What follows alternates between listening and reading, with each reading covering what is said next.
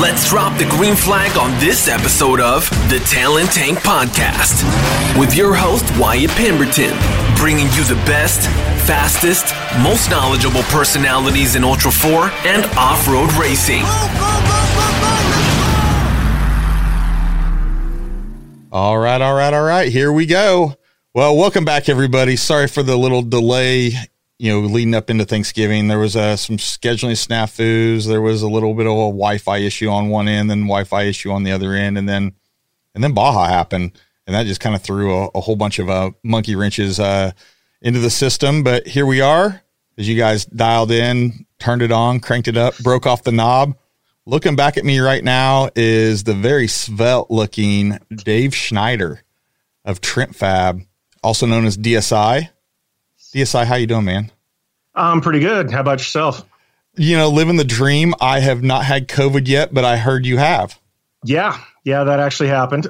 And you lived. Amazingly, you know, like, you know, what is it? About 100% of everybody that gets it? It was 99 and a half or something. Uh, it's higher than that. Yeah, it's it, it's 110%.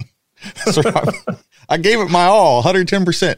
No, guys, right? yeah, man. Uh, so Dave, you know, I think you go back with everybody in the industry easily to the beginning of rock sports. You were easily the beginning in, in crawling and then racing and then all that with Ultra 4. But today you're still racing a little bit, 4871, uh, but you've raced in all the classes. Basically, if it's a car number and then you add 71 to the end, it has had Dave Schneider's, uh, it's been on a Dave Schneider car at one point or another, right? Shortest stock class, yeah. Yeah, you haven't raced 4500 or UTV. I've raced 45. I haven't raced 46. Is that what it is? 45. Yeah. Oh, yeah, yeah, yeah, yeah. You, I know you've been in 4471. Actually, I think you were like the first person ever in Best in the Desert to register your number in 2009. I think it was your, your car was the first car ever registered.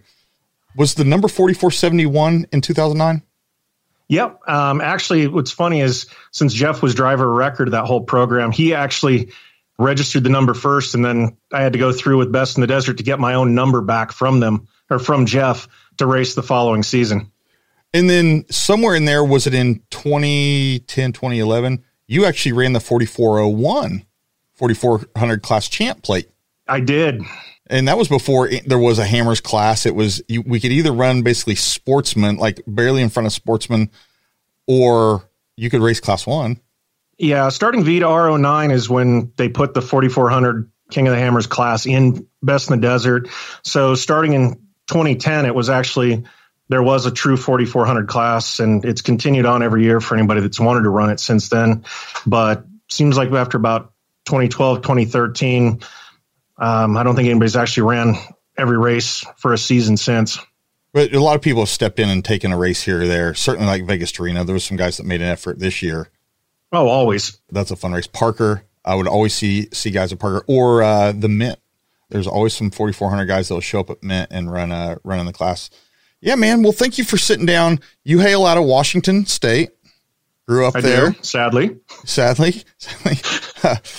and then uh and then you live outside of Reno today, right? You know, you work in Sparks, but you live in uh, Spanish, Spanish Springs. Springs. Yeah. That's like what is that? That's a little suburb, nor, nor, northern suburb. Ritzy? It's just church. It's just churching up sparks is all it is. churching up sparks. I remember uh, hanging out with you, and, uh, and we'll go back and bridge on this, but I don't know much about Nevada outside of Las Vegas, and then did Vegas to Reno with you, and I remember driving through Mound House and seeing the Bunny Ranch, and, and and like, oh my gosh, that's where that's at. Like I've seen it on TV. That's that's pretty cool. And that was when you were at Schaefer's and in Mound House, and I came over and visited you once while you were working there. I was in Sacramento for work uh, fairly regularly, but one time I came over. You were prepping for a race, and I was going to help you or co-drive with you or something. And I don't remember the race though. It it had to have been a best in the desert event though. That would have been the Silver State 300. It would have been the last race that car did. That seems about right. And then I canceled and never I know showed you for some reason. And I remember at the time Lance Clifford's car was in there being built at the time. So, God, what year was this? Was this 2010? Yeah, it would have been early 10. Yeah, had it been 2010. Well, hey, we don't, we, we kind of got off a sidetrack and really deep, d- deep dived in here really fast. So, on a day to day basis, you're who I've referred to as the walking, talking off road encyclopedia. Okay. As you giggle. Well, no, I mean, I can't think of an off road component or number or part that if I've ever like not known what it is, you aren't the guy who you call and be like, hey, what's this Warn number? Oh, yeah, that's the blah, blah, blah, blah, blah. And you cross that over, and that actually crosses. It's used on XYZ and ZYX and and every day, and that's how your that's how your brain works, right? Uh, uh, sadly, yeah, it it's backwards as can be. And so, how long have you been at Trent Fab now? Ten and a half years, actually. That's insane. Is that how? Is that when Schaefer's? Yeah, you went from Schaefer's in yeah, roughly 2010. So when Mike decided he was going to close the Nevada shop and move back to the Bay Area, he came in one morning and announced it and said, uh, "You know, we have about four to six weeks left. You can move, or if you can find a new job." Thanks, Mike. So Mr. Mike. Yeah, yeah, it was it was kind of a shock to everybody, but I mean, that's he was moving and he had family in Oakland, right? Like, yeah, he was from the Bay Area, uh, Livermore, I believe it actually was. So he, he moved back, you know, family and so on, and you know, it's it's really worked out for him going back there. So it was a good move for him. And we're talking about Mike Schaefer. You know, Schaefer's off road. I don't know if he's still in off road. I know he raced, you know, like class ten for a long time. He would always seem like he was involved he built a lot of cars. You know, the 2009 King of the Hammers winner, Jason Scherer, won in a Schaefer slash Campbell car. Yep. And got to help put that together. And then all of the, you know, tons of rock crawling championships that kind of came out of that shop. Mm-hmm. Well, we'll jump, we'll jump back. We'll, we'll get there. Sorry again. this is, this is always fun. This is always fun with me. We'll see how much, you know, Tourette's and schizo, schizo I, I get on this, but so Washington, Squirrel. Yeah, squirrel. What? You're you know, Olympic Peninsula. Mm-hmm. How do you say the name of the town you're from? Montesano. Montesano. Montesano, like insano. Montesano. Uh, yeah, f- you got to be insane to live there. Well, and then you got out, right? Yeah, yeah, I, I escaped.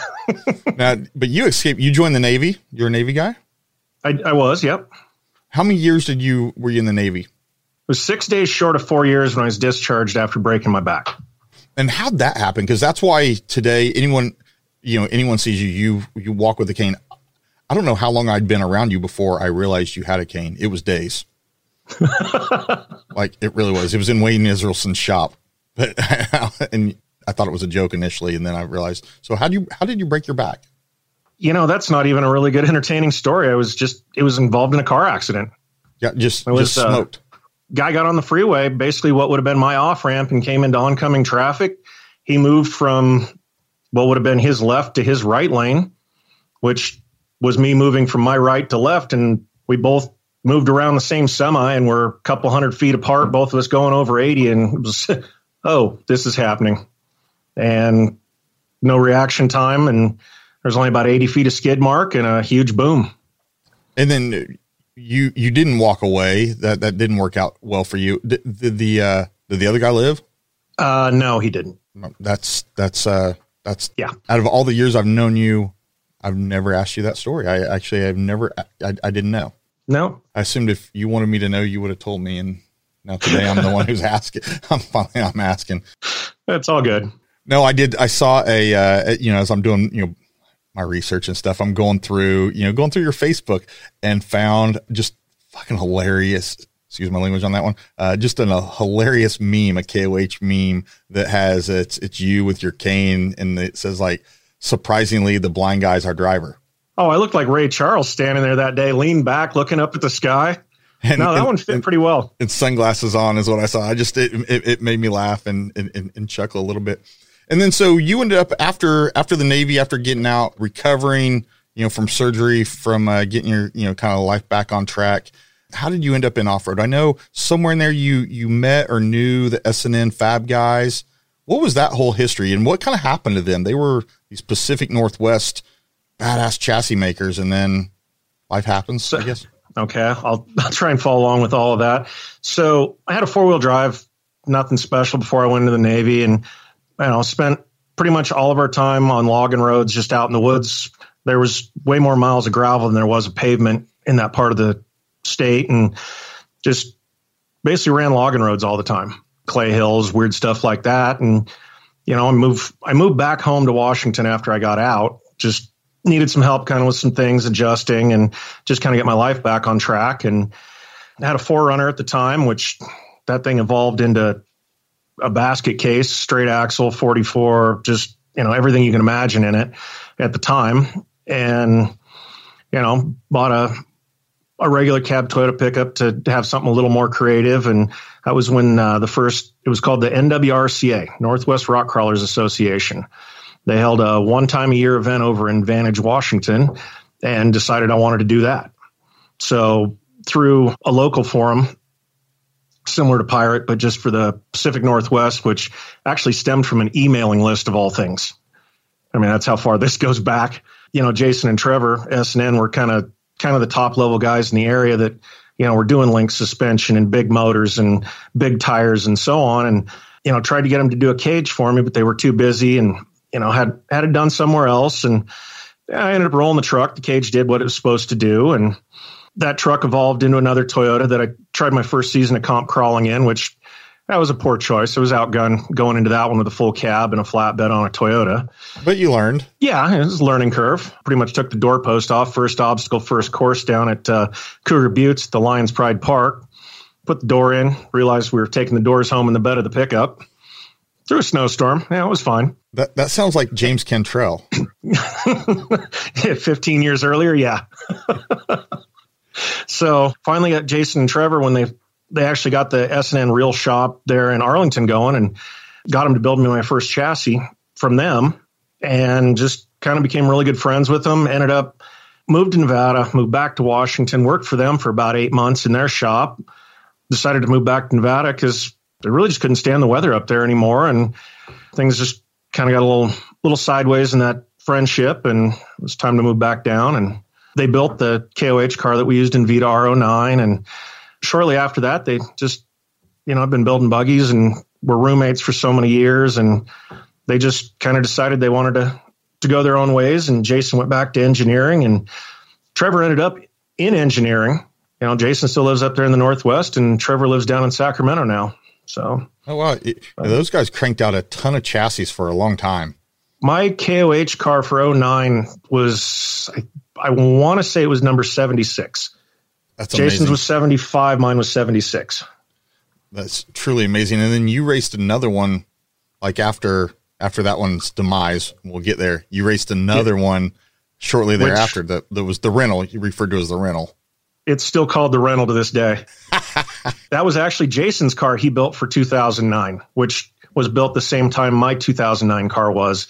I just uh, I'd worked at Torchmate when uh, there was a merger with Schaefer's for a while, and I worked in the offices at Torchmate. So I had Mike in the tech Mike, department there. Mike Aiello. Yeah, Farva. Farva. We designed my idea. He put it all to CAD, and we cut out the side plates to it with the dimple holes, the whole bottom, all the link mounts, and everything in it. And I hand carried that up to Washington when they started my chassis, and then they built kind of a one-off car into that subframe for me and did away with their B hoop design and some of the other stuff to Eurobar the roof line and make a couple other changes in the tube structure of the car.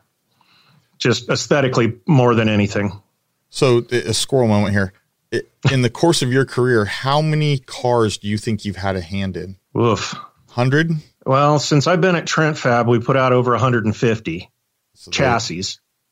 Uh, I mean, from a carryout chassis to a turnkey. So maybe we're probably 200, 250. That's a lot. I don't think that. I mean, I'd probably say 160, 170. That's a lot of off road and smiles and miles right there. It's a fair bit, that's for sure. Yeah, I mean, what the hell are you drinking? I, I, I drink That this. a room temperature beer. Wow. So I tried that uh th- this pickle beer over Thanksgiving. It was the worst thing I've ever had, but that's what I envisioned my face look like each time I took a swig of that pickle beer, Martin House pickle beer. Your face looks like it, it's terrible. It's, I keep forgetting it's room temperature and picking it up. yeah, slow learner. It, this is a, this is true. oh gosh, when you were in the Navy, what was your uh, what was your MOS? It's a rate in the Navy, but it, I was an AO, aviation ordnanceman. Okay. Aircraft, weapons, bombs, missiles, rockets, that kind of stuff. And you just load them. So I worked in a couple different divisions. I worked in bomb assembly, did a brief period of time with uh, flight deck crew, and I also worked in uh, ordnance control uh, as far as logistics. You know, elevators up and down, just what go, what goes where, what gets assembled, how it gets put together, who moves it, and so on. Kind of got bounced around a little bit. I ended up with really, really bad shin splints so far twice in my life, which you know, running up and down ladders and trying to run, just pretty much doing anything, not sitting down all day is pretty miserable. So that kind of got me the desk job out of that. So, but so you're you know, a carrier did, guy. Yes. Oh, that's what, what was the carrier you're on? So I did the pre-commissioning on what was called the John C. Stennis back in 1995 out of Norfolk, Virginia and I wanted to stay on the East Coast when the World Cruise time came up. So I did a duty swap with someone from the Enterprise who wanted to go back to San Diego. Okay, cool. I didn't really want to go to San Diego. Hey, is the weather's beautiful there though, man? Everyone says I, you know, in, in hindsight, I should have. Yeah, yeah. Life, life would have probably not changed too much for you. It probably would have. You still would have probably ended up in off road, maybe de- more desert earlier on. Yeah, I mean, had I gone on that world cruise, I wouldn't have been in the car accident. So it's kind of one of those, you know, alternate endings to a story deal.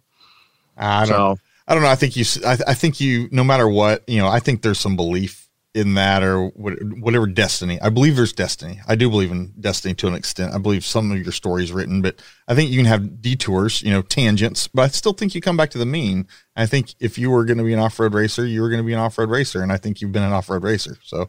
Well, I grew up you know, my dad, my uncles. I mean, I was at a motocross track when I was six weeks old and spent most of my younger life, you know, pre elementary through kindergarten, early elementary school at a motocross track almost every weekend for, I don't know, up till about the 80s, up into the early 80s. So, yeah, motorsports was kind of a thing. I got my first dirt bike when I was three years old. See, and that's what, and that's what I'm saying. I think it's funny if anyone who listens to the show or just knows the other guys in in Ultra Four, how similar so many of the stories are. Every single one of you guys is unique as can be. Everyone is so different. Eh, but when we look at our stories, like if you step back and you know how many started, you know, had an uncle that introduced him to motocross, who introduced. Who, next thing you know, they're they're riding every weekend or whatever that equaled. There's so many of those those that are very similar. Was there a lot of places to ride around uh, Northwest Washington? Yeah, late 70s, early 80s, there was a motocross track about every 50, 60 miles somewhere. There was, I mean, there was actually a track in Montesano that drew people from quite a ways away every weekend, you know, down to Tenino, uh, down towards Portland, towards Washougal. And there was a handful of others I can't remember the names of now because, you know, it's been 40 years. But yeah, there was a lot of motocross tracks. It was really popular. I can absolutely see that. And then, so then you are back in that area. You have your Toyota. You do your first rock crawl. Like that's like 2001, right? Ish. Yeah. Pirate 4x4 kind of started around that time frame. What was your number? You were DSI on Pirate. I mean, that's knew who you were before I knew who you were. And that's the right phrase I wanted to use there. what was your member number on there? It was pretty low, right? 920. See, you remember. I, I May of was, 2000. That's solid. That's a, that's a solid ass number right right there. I think I was like 30,000, 31,000, but now there's like what there was like 300 when it finally I think it's still going, but let's just say there was a mass migration. Yeah, social media killed forums. And then that still sucks. Social media still sucks. It's so much worse than the forums. I I would rather go back to pirate. Like it just we just no one wants to go back. I said make it great again. Right. Yeah, I don't know. So yeah, so the early the early days of you getting into crawling, then you end up with the chassis, and you're kind of working your way through. Kind of, I don't want to use the right words of, of bouncing from uh, job to job, but you move several shops, and they were, you know, and they were some very legit shops in the early days. I mean, from S and N to Schaefer's to Trent Fab, and and those moves, you learned some pretty cool stuff all the way through there. And this is where I, I, I go back to complimenting you on being the off-road walking talking encyclopedia you started building that and you know honing your game. I mean, seriously, you're a subject matter expert on anything four wheel drive all the way back. You know, you can re- remember a, a, bearing race that you put in the you know right side axle on somebody's car ten years ago. Yeah, I think I've actually overloaded my brain to the point now I actually kind of have to pause and think on things like that. It doesn't roll out as easy anymore. Old age. And cor- yeah, we'll, we'll go with that. We'll go with that. And a little bit of Coors Light mixed in the middle there. And it's not that I haven't hit my head about a dozen times over the years either. You used to have this soccer ball helmet. Still have it. That thing was amazing. So there was a there was a KOH video. You know what yep. was that in Outer Limits or Spooners? Spooners. It was in Spooners. God, look at my memory. My memory is, is going too, but I still remember this. You guys were out of the car. The camera is on you. It's in the dark and your helmet was on top of the car. You guys go to go and the helmet comes off the top of the car and bounces under and it you didn't know it was a helmet. It looked like someone had a soccer ball out there just rolling around, kicking it around. Yeah, actually the uh, intercom and the pumper, if you watch, it swings under the car, but it doesn't hit anything. And I just reached out and grabbed the hose and picked it back up because we lost both lockers on the first trail of the day. And we ran and finished 36th that year, open, open on 37 inch general trophy truck tires that was a hard, hard fought day. And just, you know, Spooners was the last trail that year. We were at the bottom in one of the notches and I kept falling off the line because I didn't have a, you know, any locker. And with the helmet on, it was just frustrated, dark, tired, exhausted. Tim was out of the car and I just set my helmet up on the roof and he's like, all right, come forward a little bit. And boom, off it went. And that, there you go. Tim Priest. Yeah. I say Tim. Timmy. I had for so I was trying to I was racking my brain to remember remember that. So somewhere in there, I think this is the the, the dynamite time to dive into. Uh, this is where I'm, I, I met you in 2009. I met you in Wayne Israelson's shop, and it was it was for Vegas to Reno 2009. It was kind of this culmination of East West, all of us together, and and I was reminiscing this week because my wife is you know un, you know we're getting ready for Christmas, right? So all the all the decorations are coming out, and she's been using a 2009 Vegas to Reno shirt to wrap up like this cookie jar, this Christmas cookie jar. And I find it, I'm unwrapping it, and I'm like, oh man, the memories that came back. But think about that. You and I shared an RV in Wayne Israelson's driveway for like a week before that race. We prepped on that car. I remember guys like Chris Cabrera showing up, guys like Jim Knox showing up. I can't remember what the guy's name who was like the crew chief, but we we put together three three cars, and it was it was Dave's Kirby built IFS car. Yep. Your S and N Fab forty four seventy one, and then Ben Napier with a bomber number one that had won. KOH like the previous year. So with Slauson coming, and Dave had called me. Dave Cole had called me and tasked me with talking to the owner of all three cars, like leading up to it, and find common parts. Like the common parts, but there wasn't. I don't even think they are made shared. out of metal and they use BFG tires. That was about the end of it. That, that, Our wheels and tires interchanged. I really think that's where it stopped. Completely. And we made fuel pumps. interchange. about a dozen of them. Yeah, it, it, it was a lot. So that was really the first time I met you in person. But that started a relationship because I hung out with you balance of 09 through 2010. I think the race that with the where your helmet came off the top of the car, I feel like that was 2010. It was. And we're looking. We were camped with you guys after uh, Parker. After Parker, so that's let's talk about Parker really quick because that was that was the Parker of the year it started. Fl- it started raining. Right, we're in the middle of the desert. I mean, this is the freaking Parker, Arizona. I mean, it's total desert, and it starts raining. It just didn't rain a little bit. It wasn't like sprinkles. It started like downpouring, and a lot of that race course is through washes. A lot of cars flooded or didn't make it or whatever. And then there you are. You guys come through, you throw it in four wheel drive, and you're just like fording rivers and like riding rapids in the dark, lights bouncing off of white water. And you and uh, it was Tim Priest, right? Yep. Freezing, and the only word here is your nuts. You guys froze your nuts off. Oh, it was bad. Well, the worst part was is the uh, where the master kill was, one of the leads had was kind of folded over and it, it finally vibrated and broke loose and we lost the ignition right about the time the rainstorm started. So got out of the car, got the tools, kind of had to figure out how to fix it with what we had through the monsoon. We had finally kind of just picked which things in the car needed power and stripped them and it was wrapped around the post nut tightened, wrapped in duct tape, and we I duct taped the switch to Tim's foot. And we left the interior panel and whatnot out, and we took off. We had one fan and the front headlights only, and just I was like, well, we're going to finish the thing. I think we're the only car in the class still running, so I think we got first place in the bag. So let's just cruise this in and say we finished it. You know, we found out later we would have been top five overall in the two lap race had uh, we not had that problem, but you know, still getting a finish and then going to KOH seven days later and getting a finish was was a pretty impressive week. Yeah, no, six days later, right? Right. I mean, we it was a Saturday Something race. like that. Yeah, yeah, Saturday, Yeah. and then KOH is Friday. So it was in in prepping the car, and then that year was funky. Wasn't that the year that BJ Baldwin was going to drive with you? Yes.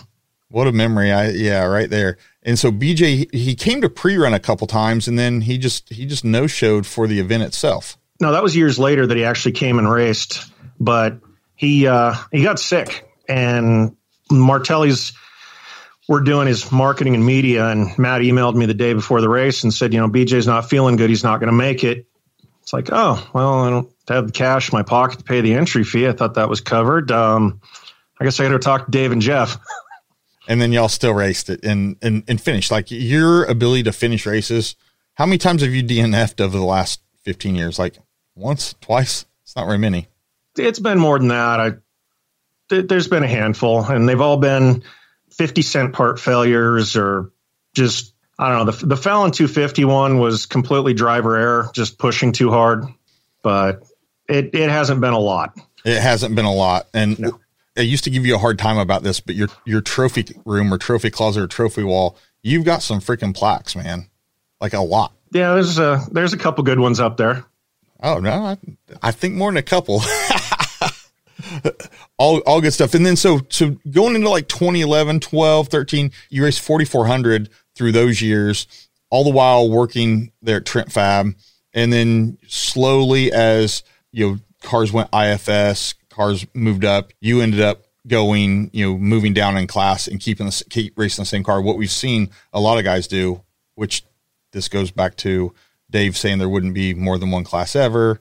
Now there's more hmm. classes, which is smart, right? It's a, a place for competitive cars that are no longer competitive in 4400 to to move to that next level and c- continue to keep racing.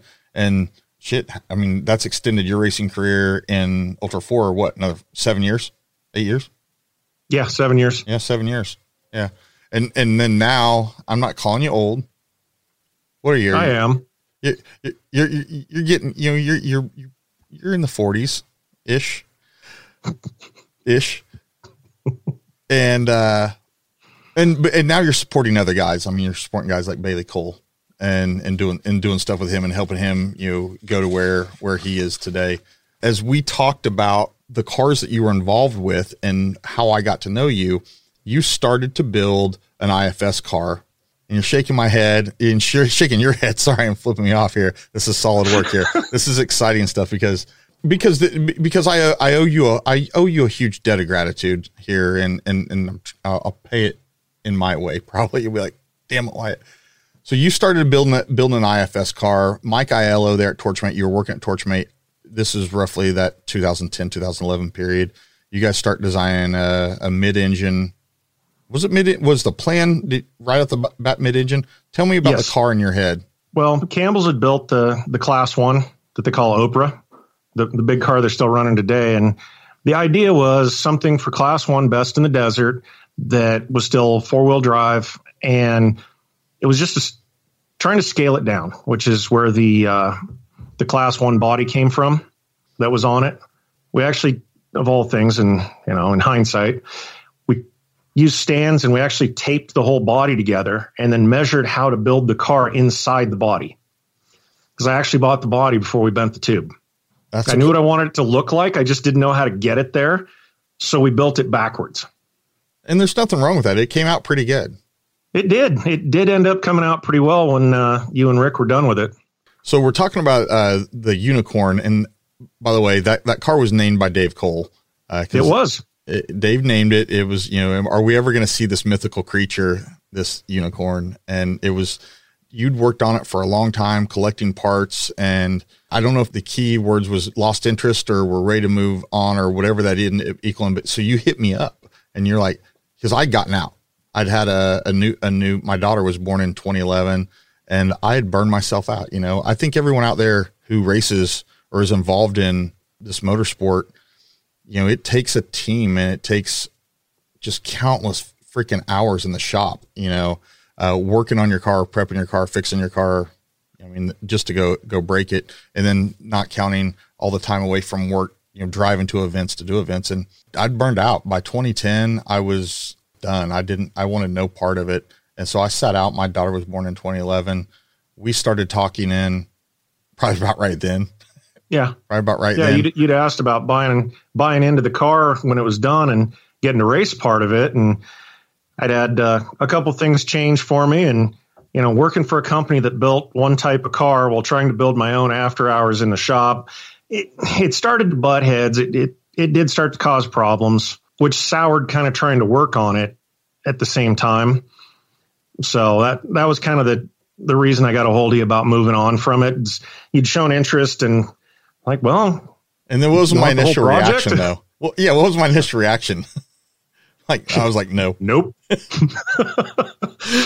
then and About then a week later, yeah, I came back to it. Was like, okay, let's let's talk. And the thought was, okay, we could build this with a you know a, a, takeout six liter, you know, like an LQ nine and and a you know 14 bolt rear. There's all these plans. Like I was I, I was like, oh, I can put this thing together so cheap. Like it could be so cheap. No, five years later, it was pretty much state of the art when it finally debuted. Yeah, it was. It, it didn't been a, it didn't been a good car. You know, I, I messed up though. Like I truly messed up, and, and this is this was my Achilles heel, and ultimately became the Achilles heel of that car. Was I tried to support local and stay local. So in you know being in in Houston, man, it's drag racing. We've got lots of drag racing. I mean, we're at sea mm-hmm. level and lots of drag racing, and really the best transmission shop here in town. Everyone swears by Circle D. Great guys, amazing guys. They build a badass drag racing transmission it has no place in a desert car. And ultimately, you know, after I don't know how many of those I went through, but I could change a transmission in that car pretty quickly, which is still a couple hours in that car. And Cole Hain got a hold of it. Cole Hain was very impressed with the transmission that was built. It had, you know, brass everything in it. It was it was a solid car. It was a solid transmission.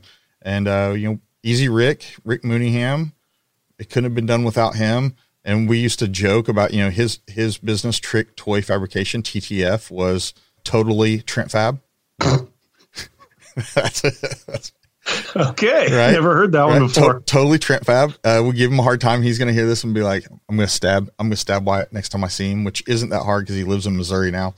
I was going to say he's pretty close to you these days. Yeah. He's too close for comfort and that's still 700 miles away. No, man, I, I love Rick, but hey, yeah. Dodge will lose a transmission again. It's fine. It's you guys are twin brothers on that. How many your Dodge has left you stranded more times than uh, it's always been electrical. It's always been oh, dead pedal issues. Luckily. Yeah, and then he just recently moved to Missouri and had a transmission issue on the way there. So yeah, that's uh, in his Dodge. But yeah, so so that car, but that car sucked me back in, right? And I think you know that. So that was eleven. Rick really we started working on that car in 2012, 13. We raced it. We debuted it at Parker in 14, and then just started working bugs out. And then ultimately, Alex Wacker ended up with it out of the blue which that's a that's a wonderful, great story. You know, I was a guy that I, I prepped the car after the race, not before the race. So hmm. the car ends up being, yeah, what's that like, right? So I get this call out of the blue from Alex Wacker. Hey man, could I race your car this weekend at Fallon? Like, would you sell it? And I was like, it was Tuesday night. They were driving to Nevada on on Thursday with my car. Like they came, got it that that Wednesday morning, and it was gone. And I didn't even get a chance to really say bye or process it. I'm kind of I'm kind of glad having kind of bittersweet that happened but that was like you know that's been almost four four years ago, five years ago. I think, yeah, I think it was sixteen somewhere there. A long time ago, I, I still talk about it because I mean now I'm a washed up has been that has a, a, a stupid podcast that just talks to talks to racers. That's how I live vicariously through you guys. It's cheaper. Yeah. Oh yeah, yeah, for sure. Yeah, it's the same amount of time commitment though, I guess but I heard some some some cool stuff though recently though. Uh, you know, so Alex took that car. It it got reworked a little bit by Rick for Alex's taste. Then I don't know what he did, but he caught that thing on fire at some point. Then it it got shoved outside. It it was a bare metal car. now it looks like you know it, now it looks like a tetanus shot, but it's owned by a North Texas guy named Josh Hess, and and Hess raced it a little bit, and he had some success here in Texas with it, and then now I think he's just lost interest. But I got some text here recently.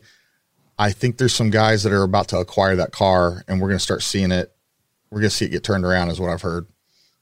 Okay. There's some guys that want to race all of the Mexican races, so all of Baja, all score. Oh, that car'd be perfect for that. It's long enough. It's low, wide, long. It's it's 125. It's like 90 wide, and it's low.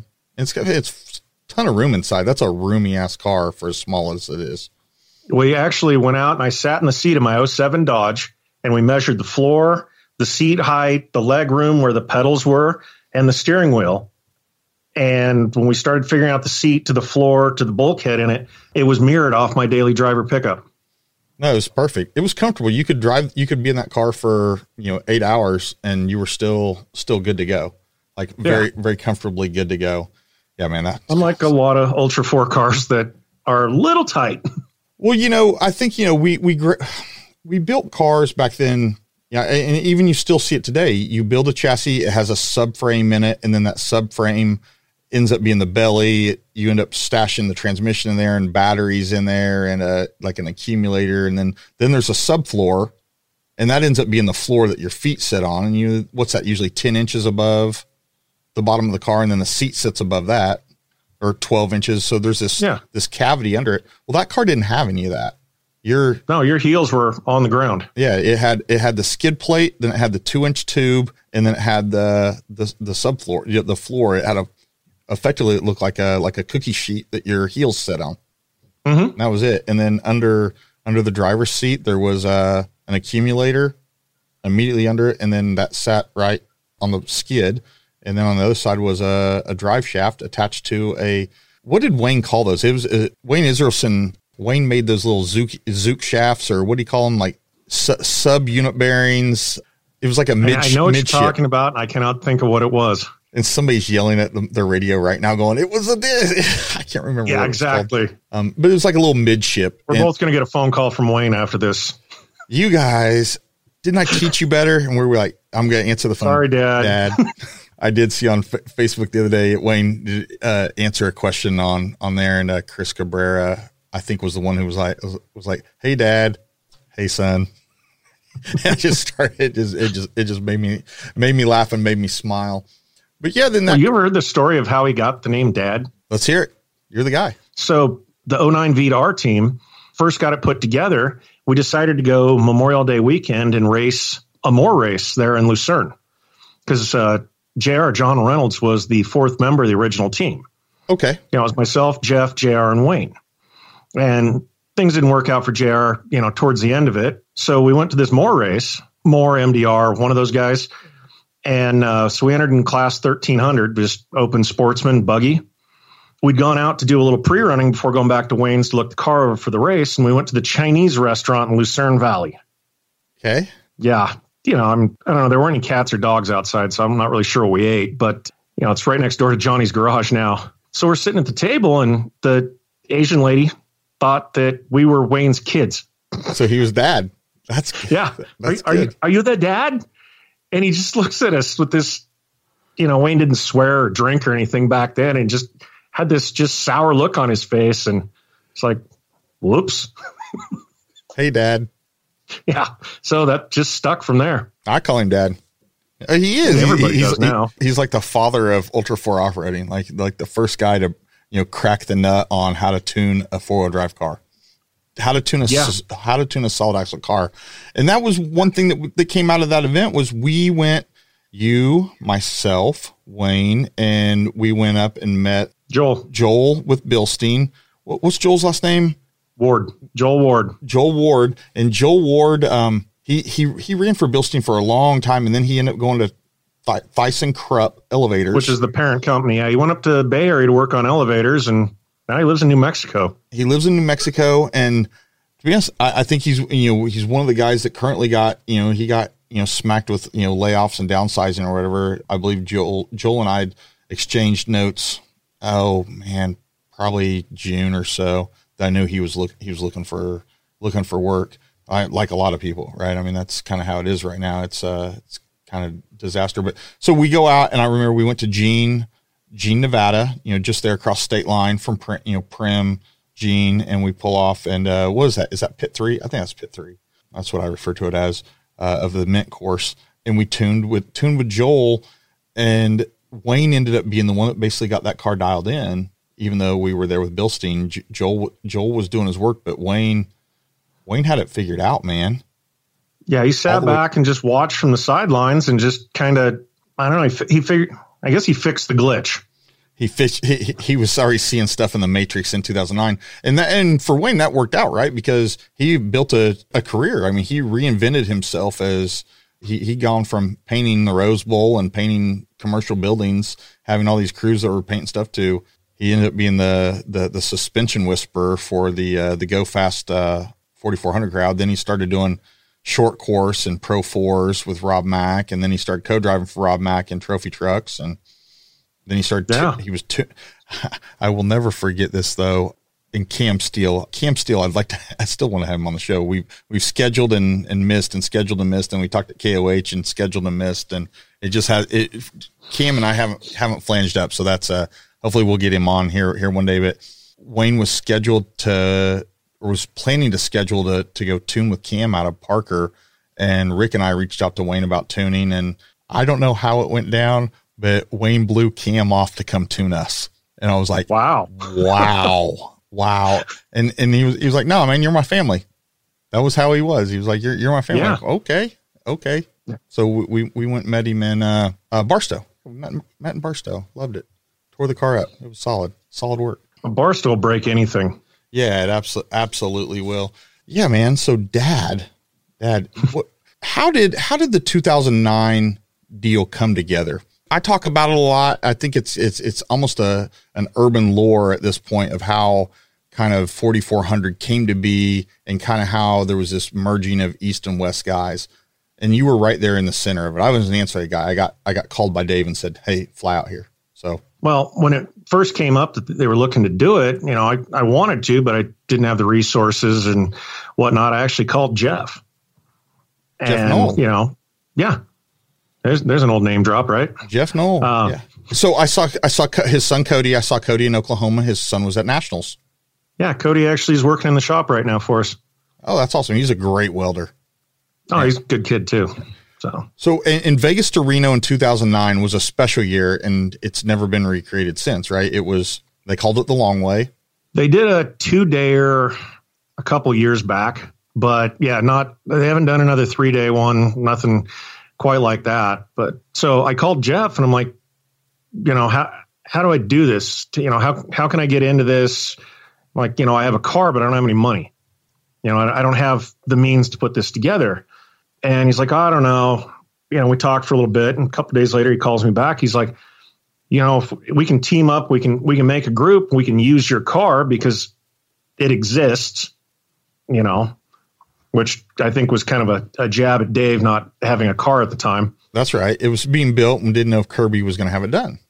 Yeah. So, you know, Jeff got together with Wayne and, you know, brought JR in at the time and, you know, we kind of worked that out to put it together. And then that grew and then they started putting out the feelers and i i don't remember how that came to be. I don't remember who all they called or how they called but i ended up in a chase truck jeff Knoll's super duty um, which if he it was a nice truck. Yeah it was a nice truck. We didn't do anything to it. Like we just drove it. It, it was fine. It was the same as we he gave it to us we gave it back. We didn't tear anything up man, you would have thought we murdered his firstborn and everything when we. He, just said we destroyed his truck. We he said there was hot, fiery hot Cheetos everywhere and sunflower seeds, and I was like, I wasn't any of that. I don't remember any of that. The only thing That's we still did, a conversation point to this day. Sore, completely sore. Oh boy, yeah. So he, uh the only thing I remember us that was bad, and Adam Woodley and Dan Barcroft and Jr sorry, not JR, uh, RJ, RJ Brown. That's my dyslexia yep. kicking in there. RJ Brown, RJ Brown and Jeff on day two broke down in the middle of nowhere, and we went in with. They Jeff's caught tra- the car on fire. Don't forget that part.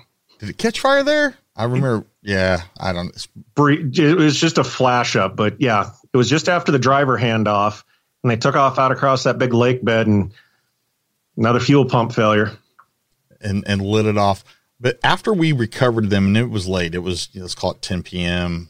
in the dark, and we had like a three hour drive to, and they guys worked on it all night long. To, you know, Greg Mulkey was there cooking cooking food for everybody, but we're leaving, and I was driving, and Adam Woodley, you know, is is in the passenger seat in the front, and we're I think we're three wide in the front and four wide in the back of this crew cab. I mean, yeah, and, and, and Jeff and RJ, they have their their fire suits. You know, they didn't have shirts on underneath. It was 130 degrees outside, and then at least go put yourself in a race car. So we're all and we're stinky as hell, just and we're stuck. Yeah, like bare skin stuck to bare skin in there, and these bunnies, these suicidal effing bunnies.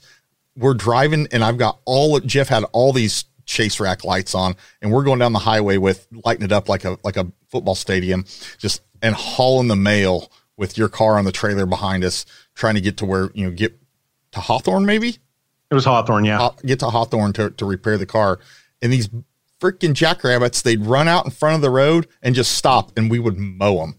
I I, I want to say we killed a hundred a hundred rabbits. Like uh, there wasn't hitting the brakes. You weren't going to check up. You weren't. They were. And, nope. Send it. And Woodley is like, dang, man, what's up with all these suicidal bunnies?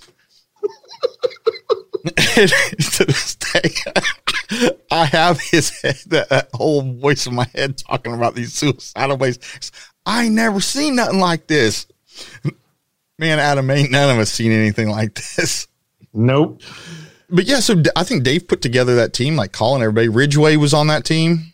Ridgeway was Dave's other driver you know, he burned the car down, car or car burned down with him in it. I don't.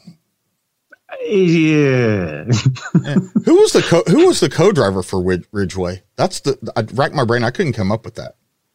I don't remember. Yeah, I I, I couldn't come up with that. And then you had uh, Napier and uh, Randy Slauson and Mike Slauson was Randy's co-driver and, and Ben's Dave co- Camp.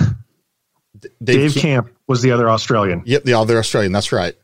See, I, I, I remember that. And then the day before, yeah, I don't know. That, that was a race. You know, we weren't prepared. That was a learning curve for all of Ultra Four, and the you know our fueling systems and deadheaded rails. How much, you know, we came out of that race, and Wayne redesigned a, a rail, a racing rail system, and pretty much everyone ended up you know converting to that. We had gone. We were rock crawlers in 2009. We were still effectively rock crawlers. Oh yeah, and and just trying Absolutely. to learn to go fast. You know, and I remember seeing it was a, it was a video with uh, it was an interview. It was a video interview with ben, Rob Bender Park, and he was standing in his shop and somewhere in California, and he looks over his shoulder, and there's a there's a trophy truck or a, you know a, a 7200 truck or something. It was a desert vehicle, and then on the other side was a rock crawler, and he like he points at the the, the desert car. I was like, yeah, I mean, this car has you know 40, 50 years of technology behind it there's rock crawler. Well, we've got five at that point. Right. So just as, as in, in, in now, uh, so I posted, you know, just this past week on, you know, the Talent Tank Insiders page, like what's the next big thing, right? What's the next, we've finally seen tech flowing from Ultra 4 to trophy truck, right? We see four wheel drive trophy trucks. That was stuff that yep. we used to get laughed at for. Well, I mean, the Herbsts did that uh, four wheel drive truck several years back that I don't know, it was short on front wheel travel and it weighed a weighed a lot. And it never worked. It never worked out. It didn't have any. It wasn't successful at all. No. And then I recall, you know, rolling into that station casino parking lot for Vegas to Reno, sitting in the front of Wayne's motorhome, and Andy McMillin was. I mean, he's a hot driver, and he was young. I, I want to say at the time, I don't know how old Andy is now, but however old he was then, but early twenties. Yeah, and he laughed. Oh yeah, he pointed and laughed, and I was of this fruition that uh, you know everyone knew the McMillins, even you know from I was all the way from Texas, knew who they were and what their trucks were. And I was like, he's laughing at our rock crawler that we're coming we're coming to race him. And then what year did the Rock Donkey thing come out? Because Pistol Pete was at that event, right? That was I think that was KOH 09. 08 or 09. And then and then they raced Baja in cars, maybe you know, 10 or 11 or somewhere like, and that's where the rock donkey racing kind of came from out of, out of Dave Cole. Yeah, no, that's, that's actually what he named his team. Yeah. Rock donkey racing. Cause yeah. Of, cause it was actually kind of funny. Cause of Pistol Pete. Yep. Yeah, it was a good slide. It was kind of funny. it was, it, it was great. Yeah, no, he, he named his team just, I don't know, it's funny. Yeah, we got off on a little there. Somebody need to refill their beer. It wasn't me. you know, as we're talking about Pistol Pete, it's you know sad that you know we lost that guy. I mean, he he rubbed a lot of people the wrong way for a lot of times, but he was just still a really good dude and really always had like what he believed to be off road in best interest. Oh no, it, I think a lot of what I think he did it just for shock effect. Is man, you know, I've met him a couple different times, different races, and so on, and he was he was a really nice, genuine guy. He just had a great sense of humor. He was loud, and the the hair. banned for life. Banned for life. So mm-hmm. I, I, played blackjack with him at one of those races. He was he was a fun he was a fun guy to play have at your blackjack table. He was a he was a, he was a good dude. Speaking of good dudes who I met through you, the Grasses, Mo and Jeff Grass. I haven't heard from either of those guys in years. I think Jeff burned himself out. Like at one point, there was one King of Hammers. I think he had like it was like thirteen or fourteen I think he had like 13 or 14 motors in the in the main race. It was uh, a, yeah, it sounds about right. it just it just killed him. He was just working way too hard, and and uh, it just didn't didn't work out for him. Last I heard, he's got a mini bike track, a, you know, uh, little mini bike races in his backyard, but it draws like hundreds of people's, like hundreds of hmm. people, and a big entry. I didn't know any of that. I just followed his Instagram for a while. Um, I haven't seen anything from him in quite a while, but uh, was working on you know classic cars and old hot rods and stuff. He was back east or Midwest for a while, and now he's back in California. Well, I, I think his daughter was going to University of Arkansas, or, or oh, is that to, what it was? Or was going to school in Arkansas, so he was back here a, a little bit. I skipped somebody in there that I wanted to talk about, TJ Flores. Yeah, as we were talking about the unicorn, you and Mike Aiello, Mike being the design guy that was was at Trent Fab at the time. I'm sorry, was at Torchmate at the time. And did yeah. did Mike have some hand in the TTB car? Yeah, yeah. Uh, Mike actually drew the initial renderings for that.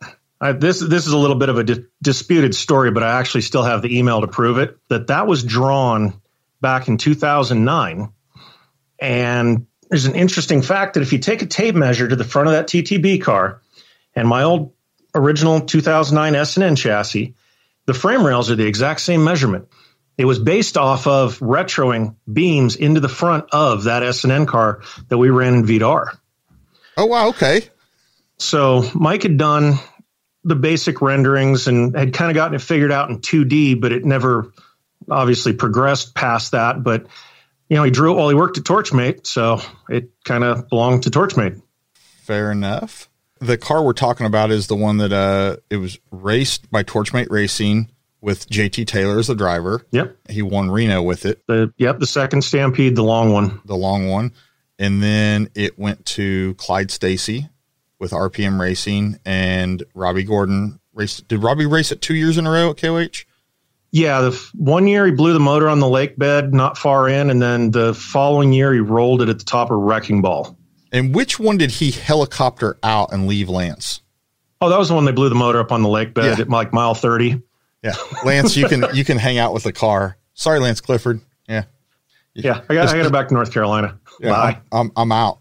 And then there was a was there a falling out with, with, with Robby and Clyde? I never really heard, but the car languished. It it didn't get raced for I don't really know. I've heard different hearsays, but I I don't know any of the details with it. But JT got lucky enough to get it back somehow, and then he sold it this week for the second time. for the second time, right? So we talked. He, he uh, I, man, I probably I don't you know how much to I say. I still want to know who bought it. Well, I, yeah, I, I know you know actually. You just you just don't know that you know. The guy he sold it to wired him on the first time, the you know a, a week ago or whatever this was, and he he drove to, and this guy had it was doing it right. Rented a house in Lake Havasu and was going to use the car and get used to the car between now and King of the Hammers because he was going to, you know, it came with an entry spot, so he was going to race it. And this guy raced in the past. JT met him in Lake Havasu City to drop the car off, and the guy had a full on panic attack. never drove the car, never got in the passenger seat. Is my understanding from JT, and it just didn't work out. And I, wow, I think he felt really bad, but he just like puking panic attack over over what that equaled. And for me, I'm like, man, you know, I just feel totally bad for the guy. I mean, the rest of you know, we romanticize things in life for sure, and I think he had romanticized getting in that car and racing that car, and then when it actually came to came to the, a reality of it sitting there, and he was going to have to get in, and it's sitting there rumbling, big motor, and just like, oh crap, no, I'll I'll kill myself in that thing. You know, I sorry, dude. No, it's a it's a fast car. So JT was worried. You know, he, he called. You know, well, I think I called him first and was like, dude, what happened? Because we just talked the day before about it, and he said, yeah, the, the, the issue. He goes, now, you know, he's worried about the, the quality of the car. Like people are going to doubt the quality of the car, right? because the guy backed out, right? And I'm like, oh, no, no, no, no, no. I absolutely do not think that about the TTB car. That thing is a very documented pedigree. All the people and partners, there was no expense spared when Torchmate built it. Nope. Then you go through the owner, you know, who worked on, you know, Jesse Haynes working on it. Uh, and then you look at who, who's raced that car. Then the, it went to RPM, RPM, you know, it's sitting in a stable with Geiser trucks. It's got to look nice. It's got to be nice. It's going to be up to, up to par. Robby Gordon, you know, Robby Gordon raced that car on numerous occasions. It is above board, JT. I don't have a problem with that. We get off the phone, not even 30 minutes later, text sold. Yeah, I saw it pop back up and it was like, oh, okay. Yeah. What, and then, yeah, what's there? sold. I can't wait for the guy who uh, who who bought it to come out and make it public. And I'm sorry, I'm just not going to be the guy to drop it, but I think uh, fair. In, in my opinion, the the right guy got it. Uh, that's it's, it's, somebody who I I thought really should have probably bought it the first time, and uh, I think even showed interest the first time around is why I thought that. And then um, I, for whatever reason, it didn't happen then. But here, you know, the guy got another cut at it, and he got it. So so hopefully, you know, we'll see that race at KOH.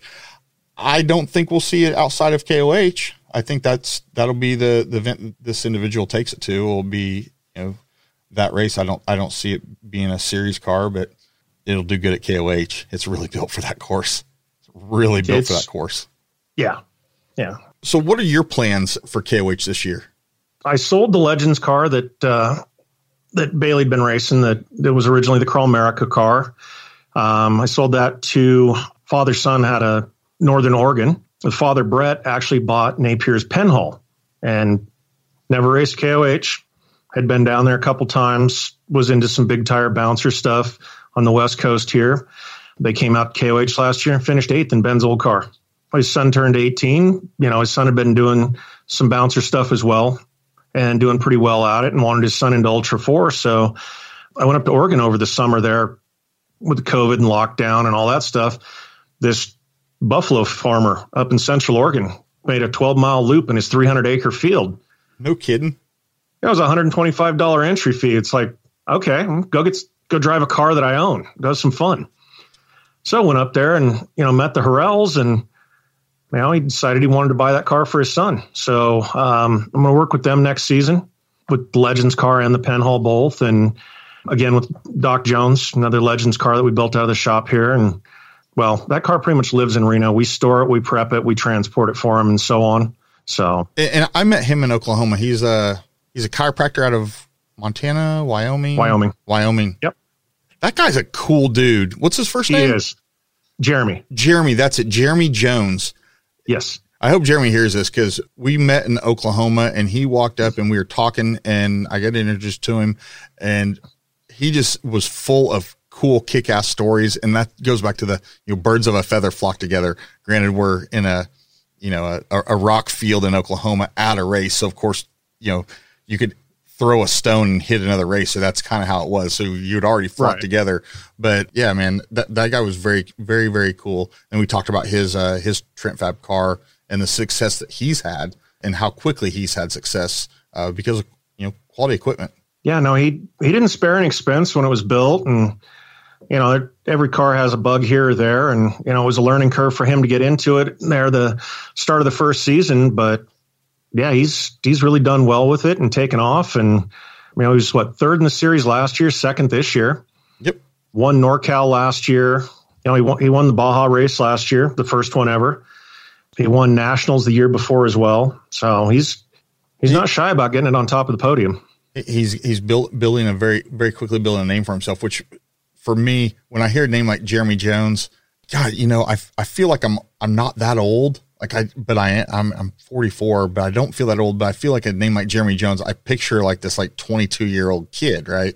And this guy walks. That's what he and, acts like. Yeah, he, he's got that ambition and just he's so amped up and just so lively that he, he he's like he's 22 years old still. Yeah, fair enough. Uh, I mean, the question is, if you're a chiropractor, do you have to have another chiropractor to do work on you? You do, right? Uh, you can't do your you can't do your own surgeries, right? A surgeon can't do their own surgeries, right? I actually know the answer to that question. He has one other doctor in town that practices the same techniques that he does, and they actually adjust each other. So they have a deal. Yeah. Like yeah, they secret they handshake. work on each other. yep.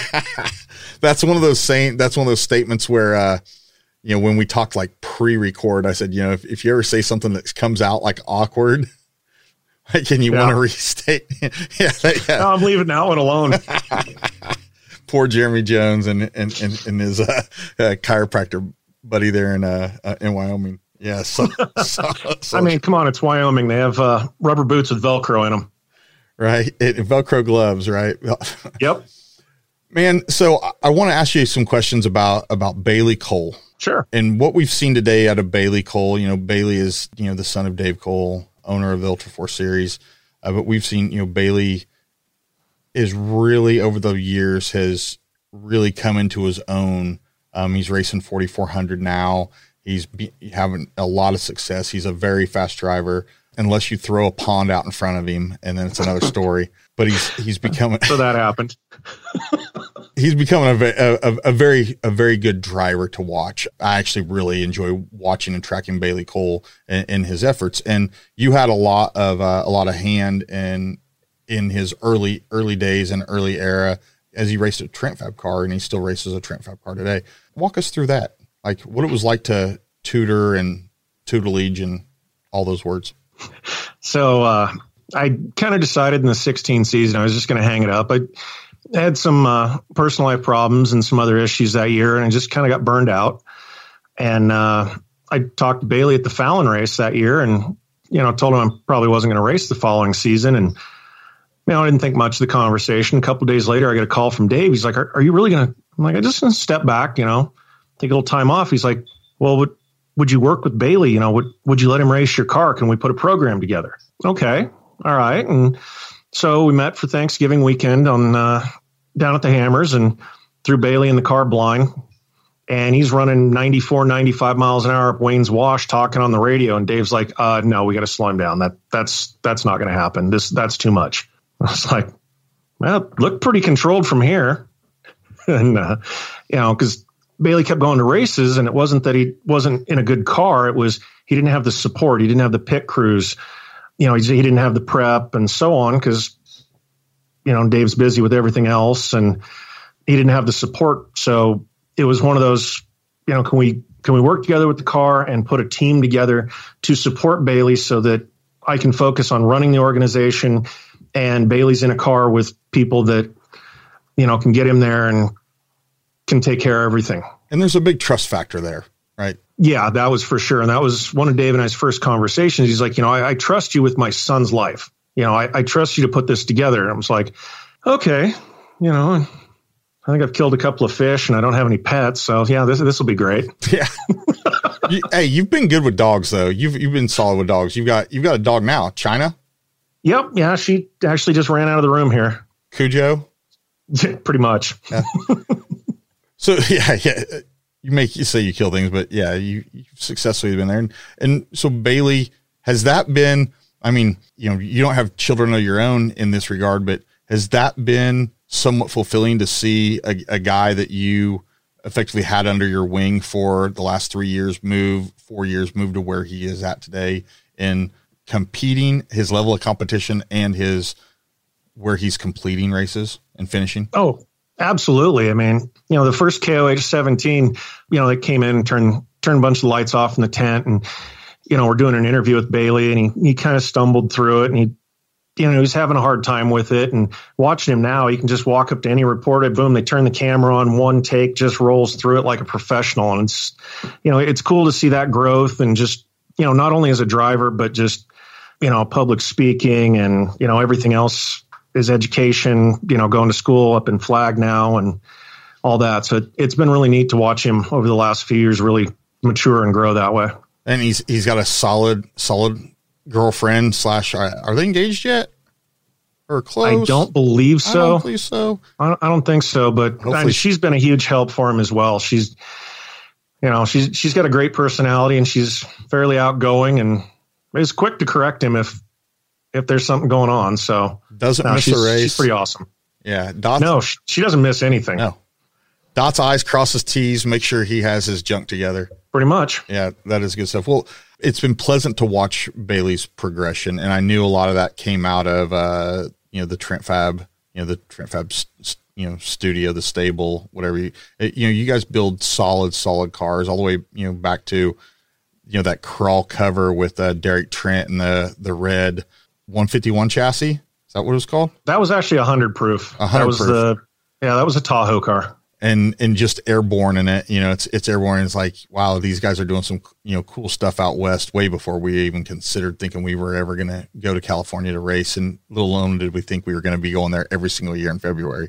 So that that seemed just a, a, a wild story. Back when Tom Ways was racing, you know, wheeling that that orange Leverett car that was was that car, and then you guys have cranked out how many 150 cars since you've been there. That seems realistic. That that seems totally real too. I haven't actually updated the list in a while, but it was at 146 last time I updated it. We have eight active projects in the shop and a couple of left. So we're we're over 150, 155 range right now. And so in the shop today, where you guys are at in, in Sparks, what's Derek's role today? Well, after uh, Derek has to answer the phone now. That uh, that came from a customer related issue a few years ago, but for the most part, Derek bends all the chassis. He yep. he does all the tube work himself. Yep. That's the one thing he really likes. He's real good with the hands-on. You know, the Lexan. Like we make splash boxes for going to the East Coast because they're front filtered cars. So we're a little intricate. You know, making the little detailed pieces like that. He's real good with that kind of stuff. But he really likes doing the tube work and you know basically the chassis assembly things. And that, he's, he's real meticulous about everything is square, everything is right, everything is exactly where it needs to be. That's where I was going. I, I knew that was, you know, what his mentality is and, and where he, he's at home out there. And then you're kind of the, the captain up front, making sure that parts are coming in, parts are ordered, you're writing vendors' asses. I don't know how you do that. How do you, have you not gone crazy? And you have all your hair or most of it. Nioxin. I don't know. Every once in a while, it's it's one of those.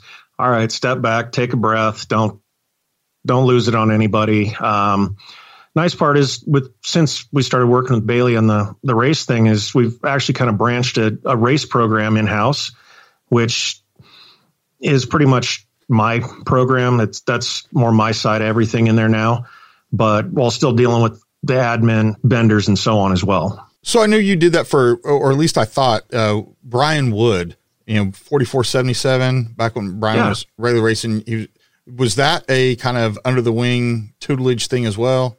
To a point, yeah. Yeah. Met Brian back in 2012 at Hammers and just kind of became friends from there. And I let him actually race the original top shelf at uh, Stampede uh, year later. And he, uh, you know, got himself a KOH spot and had to, had to hurry up and get himself a car ready. And then that's how that happens. And then next thing you know, you're, you're selling cars. Yeah. I, I know there was a there was a guy that was working for Rick uh, a long time ago, Mark, that ended up kind of coming up and working for you guys for a little bit, and then ended up just not liking Reno at all, and came back down to Havasu. But yeah, I, outside of that, I can't. I, I don't know too many people that have worked at Trent Fab, but you guys bust out some damn work and some beautiful cars. Yeah, we've we hit a little bit of a slowdown here, just backlog of stuff and you know, we're down to one person that can do finish work and turnkeys up until about six months ago. So, you know, any, anything that involved tin work or aluminum, you know, interiors and whatnot, those projects really, really took a, a time delay, unfortunately. But, you know, rollers, chassis, and stuff like that still go out pretty quickly. But yeah, anything involved aluminum or uh, finish work really, unfortunately, kind of took a back burner just due to lack of manpower. And, you know, like Mark, not like in the Reno area, the cost of living here is, it, it's not inviting for somebody to come move here for a job in this industry because this industry doesn't pay as good as a lot of others do. And the cost of living here is, I mean, we're turning into California so fast, it's painful. So is that something that's on the horizon for for you or for Trent Fab? I think you know. I think this is a good segue. You're building a new house now, right? Trying, Trying, to. How, how's that been going under COVID? COVID's yeah. almost got me defeated on this one. Kick, your dick in the dirt. Oh, it's bad. You know, when this whole thing quit or started, the county just closed the office and said email only unless and unless you're a contractor or a realtor, they don't respond. So what should have been a 60 day close back in March was six months for a piece of dirt. Yeah. You know, there was a lien on the property that the seller's agent didn't disclose and just, I mean, if it was a hurdle, they threw it out in front of us. Just so whatever to slow it down, you know, uh, a bureaucracy grinding to a halt. Yeah. And then, you know, funding, VA loans, uh, new construction loans have all kind of gone into this weird, oh, we don't, we don't know what we want to do right now. We're, we're not really going to work with that. You know, let, let's see what the future holds. And it's like, okay. While people's lives are in limbo. Yeah. Yeah, that's you know, but I have a I have a beautiful view up on a hill to go take a lawn chair and drink a beer and watch a sunset.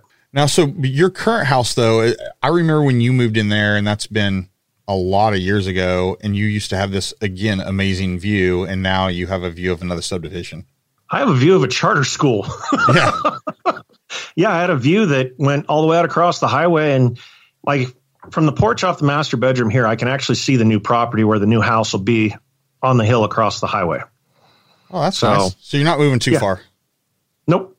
Stones throw away.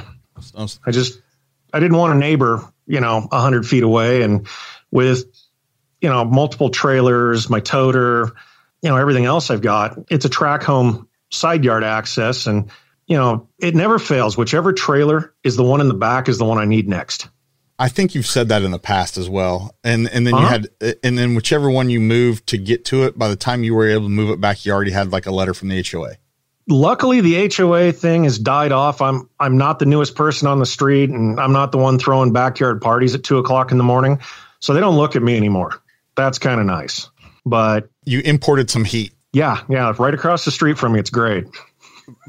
they're awesome. Those guys are uh, they're they're part of the rock zombies, right?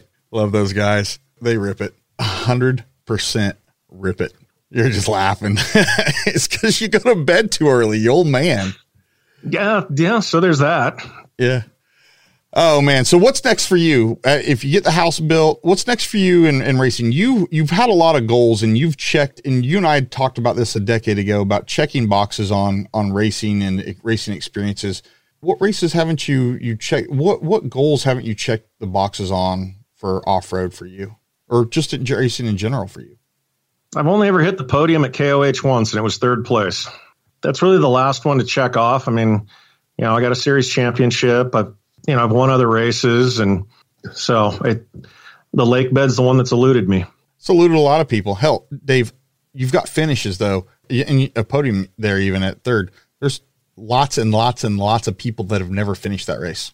Yeah, yeah, there is, and you know, I, I don't know. It's just it's it's the one thing I'd like to check off. But you know, I was looking to do the 4500 class again this year, but you know, I don't own that car, so kind of working with with a car owner, and you know, he, he kind of wants me to buy the car from him, and until I can, you know, get a little further on the house thing and whatnot, I don't really want to part with the funds. Yeah, you want line of sight, right? No, there's nothing wrong with that. You want no. line of sight on, you know, there's there's so much uncertainty right now. Well, let's even back this up a little bit. KOH 2021 hashtag KOH 2021. You think this thing's going to happen? in some way, some level, I, I believe it's actually going to go off. But uh, how many people are allowed on the lake bed, or you know, how many feet apart we got to stay, how much, you know, face shield with a mask and you know a ventilator system and an oxygen pack, and who knows what else they're going to force you to wear. But I mean, I was just down on the lake bed for Thanksgiving, and that was the biggest Thanksgiving weekend turnout I've seen on the lake bed in the years that I've been going down for a Thanksgiving weekend. not a bit of any required rules in sight. Yeah, it, was it's kinda it- nice. It's like it doesn't exist. I I mean, Yeah.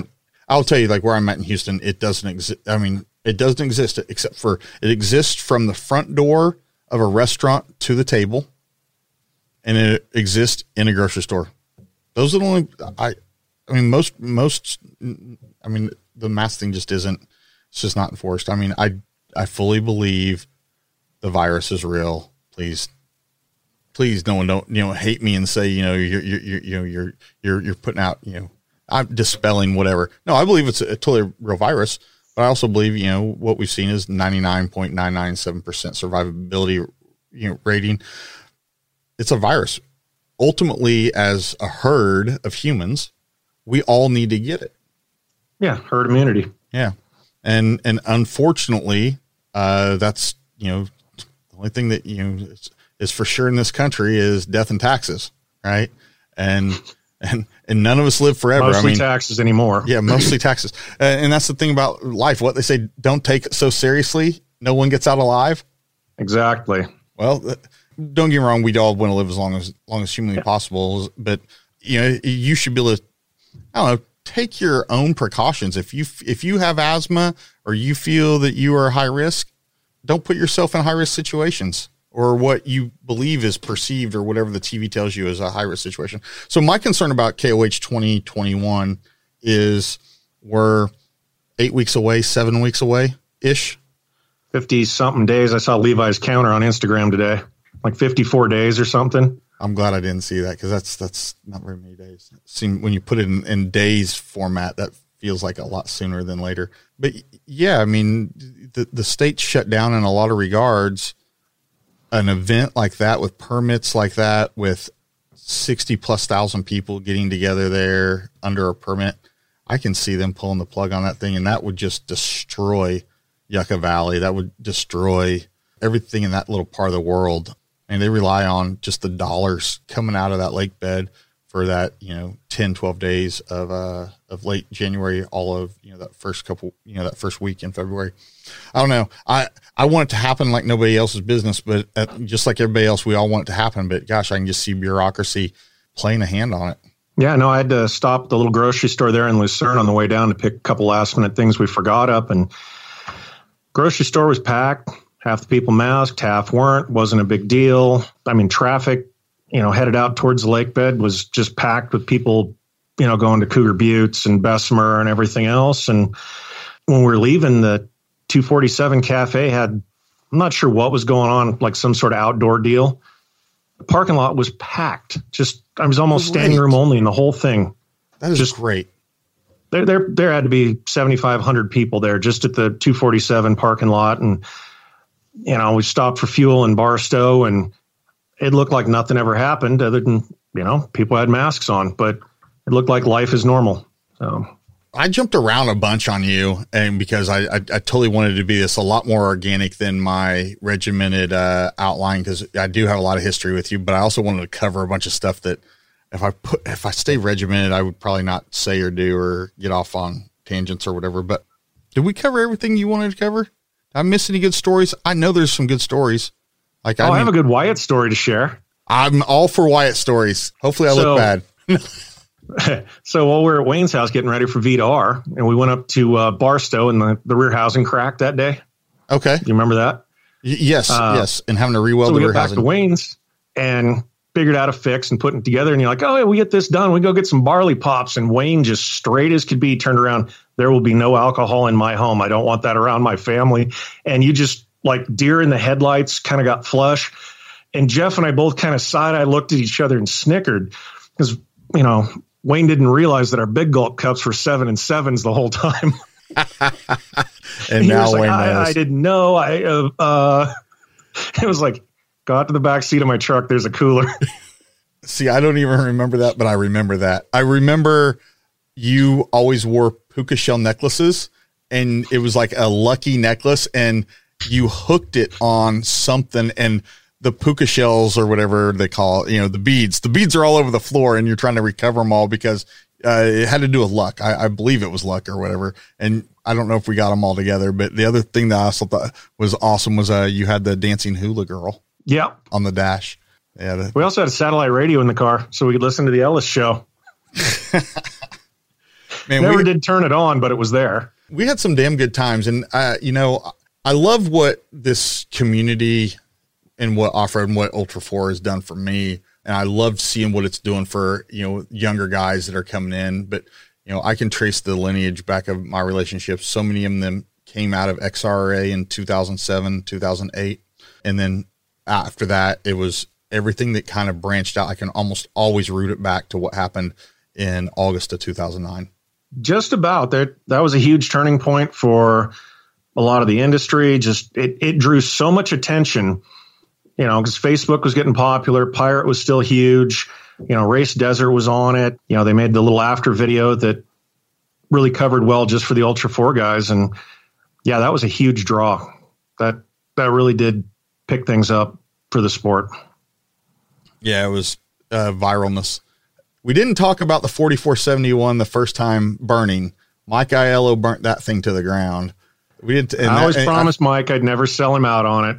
it, it, it wasn't like totally his fault. I mean, it was totally his fault. It was driver error. We're we're out of Sand Mountain here, out in Nevada, and you get in the dark, and some of those bowls they all start to kind of look the same. And you know, you've been giving rides all day, and I drove up this sand hill and hooked the front tires over, and realized that this was a poor life choice, and backed down. Well, as he's giving rides to his friends, he's like, "Oh, there's tire tracks up this." Well, it was a knife edge about 150 feet down on the other side. So when he got over the top, nose, tail, nose, tail And you then know, and that went into a couple of barrel rolls. Eventually the, the the motor broke free of the mounts and just sheared kind of everything off. And Yeah, it, uh, motor mount tubes sheared mid span of the tube, dropped the motor down to where the headers were wedged into the chassis while it broke the bell housing. So pulled the converter out, filled the subframe in tranny fluid. The damage to the car, some bent tubes, you know, it, it needed some work. The roof panel was about 100 yards up the hill. And after they kind of got their bearings, hit the start button. woof, and the starter arced in the oil and that that was all she wrote for that one. Now what's funny is so i got jason's car the rental to finish racing that season and i raced it. And i had that car for quite a few years and i ended up selling it to doc jones of all people. Okay. that's actually his trail rig now. That thing's still around. I had cut that car apart kind of strategically to build a front half back in it later as a trail rig when I stretched it and trailing armed and so on. Well, after the crash, back of it was bent up. So I cut it back apart and sleeved the original rear half back onto the front, put new A pillars and reattached the shock towers. Well, Jason of S&N, that is now his rear steer trail rig. living life. We actually traded cars at some point. He got that chassis back from me. He finished putting it back together and actually made himself a rig. And he actually has Doc's car, his original 09 Hammers car, my rental, back in his garage right now, putting rear steer in it for Jeremy. Oh wow, yeah, come full circle. Yeah. Yep. So have you guys seen uh, a revitalization in in crawlers? Yes. Yeah. The the trail trail wheeling seems to really be making a big comeback, especially with Sand Hollow getting so big. You know, more people just wanting to recreate, not so much race. The trail cars, there's a lot more interest in them, and I'd like to say we we have one already, but uh, I have a drawing of one. I just need to actually get somebody to turn it into a reality. Right. So Well, that's what it's felt like to me. You know, a lot of my friends. Well, I don't blame them for getting out of racing. I got it. I mean, it's expensive. it, it, and, and time consuming, but man, we do love it. There's a reason why we do it. I mean, absolutely sure love of, of the adrenaline and the chase and the heat and uh, chasing dust. There's no replacement for it. I mean, you can't even synthetically get, get that. You know, uh, it's just it just doesn't exist. No. But you know, like you know, my buddy Chris Summers. You know, Summer Summers has got his rear steer. His rear steer came out of uh, the Northwest too. But um, yeah, it's, it seems like there's been this real real resurgence of guys who were crawlers in the mid 2000s, chased dust for you know five, six, seven, eight, ten years, and are now returning. Hell, Loren Healy has a has a rock crawler now. Yeah, he's got a red dot. That's Yeah. it's a pretty cool build to see in person. They they did a lot of neat things with finishing that out for him. Yeah, that's a, it's I, I say you know got wrapped uh, recently. I, maybe it was today. I saw you know picture yesterday, something like that. But anyway, yeah. Uh, and then I, I asked you about TJ Flores earlier, and then I got sidetracked. What happened yeah. to that car? What happened to that 4400 car that TJ finished out that you guys started? Mike Aiello designed the front end on. He oh, ra- the IFS one? Yeah, and he raced it. That's it, Brett Gegeber from Four Wheel Parts' car. Is that what? Is that the? Yeah. Car, is that the car that uh that, that Bender and him broke their backs in? Yes. Shut up. Yeah, yeah. That uh that's. I think I got his last name right. Gegeber. I'm not sure how but, to say, say, but yeah, but yeah. Brent for Four Wheel Parts. Yep. I, I he bought you, that off of TJ when it was done. And TJ had raced that with like it had a trophy truck body on it even at one point. It was a Pro Two Pro Four body that yeah. he trimmed down and and hung on it. And he actually raced it in trophy truck at the Silver State 300, and he was actually fourth on the road when the rear drive line failed, and did an around the world under the car and pretty much took all the plumbing out of it. Oh, wow. he said he was going about 120 when it let go. I don't know if you can see that. You, you, you listeners, you, you, just see this light bulb above my head just shattered. I had no oh, idea that your eyes got huge. I did not know that was the genesis of that car. I had no yeah. idea. Huh. Yeah. No, and uh, actually, the straight axle, the green and blue one that was in the LVDC colors, like his class one. Yeah. He actually, TJ had a, a pretty good hand in the layout of the leading arm front suspension on that car that made it work so well. You know, between Shane from Bilstein sending me a bunch of old, like Curt LeDuc photos and video clips and so on of the old factory Jeeps with leading arm solid axles. And, you know, TJ, you know, making drawings back and forth, sending them back and forth to each other to get the front end of that car figured out. Because you know he ran that car for a couple KOHs for us. Wow. Okay. Well, um, I'm kind of glad glad I remembered to bring that back up. TJ was a lot of fun to work with. He just liked to go to bed early. Yeah. Yeah. Yeah. He got up at three o'clock in the morning, but if the sun went down, he was gone. Completely man, I, I, don't want to end on a TJ Flores story, but uh, did we cover everything you wanted to cover? I knocked I out everything so. I wanted to. I had a good time. I've I've, yeah. I've been blessed. You know, I, I, I look at this show as like a you know a ability to somewhat give back to Ultra Four and give back to off road and give back to my friends. But man, everyone that's been on has been for the most part has been a well they've been a friend after, but I uh, was already a friend before. I knew before. I had some relationship before. But man, we were you know, we were tight a decade ago.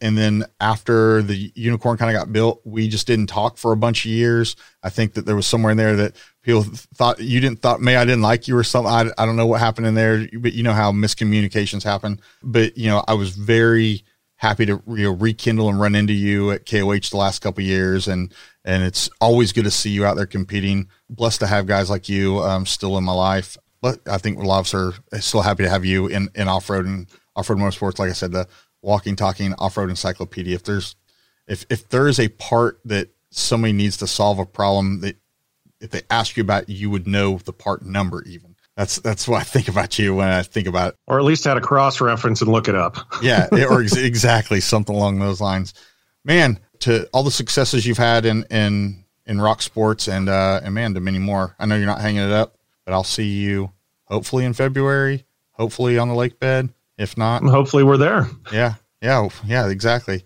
Well, man, if we're good, we good? We're good. Man, guys, I hope you guys really enjoyed this episode with uh with, with Dave DSI Schneider, man. It was a good trip down memory lane for me. I enjoyed it. Dave, I hope you did too. I did. Thank you. Yeah. Well, on that note, guys, we're out. Thank you for listening and taking a dive into the Talent Tank. Please like and subscribe on Instagram at the Talent Tank or our website, thetalenttank.com.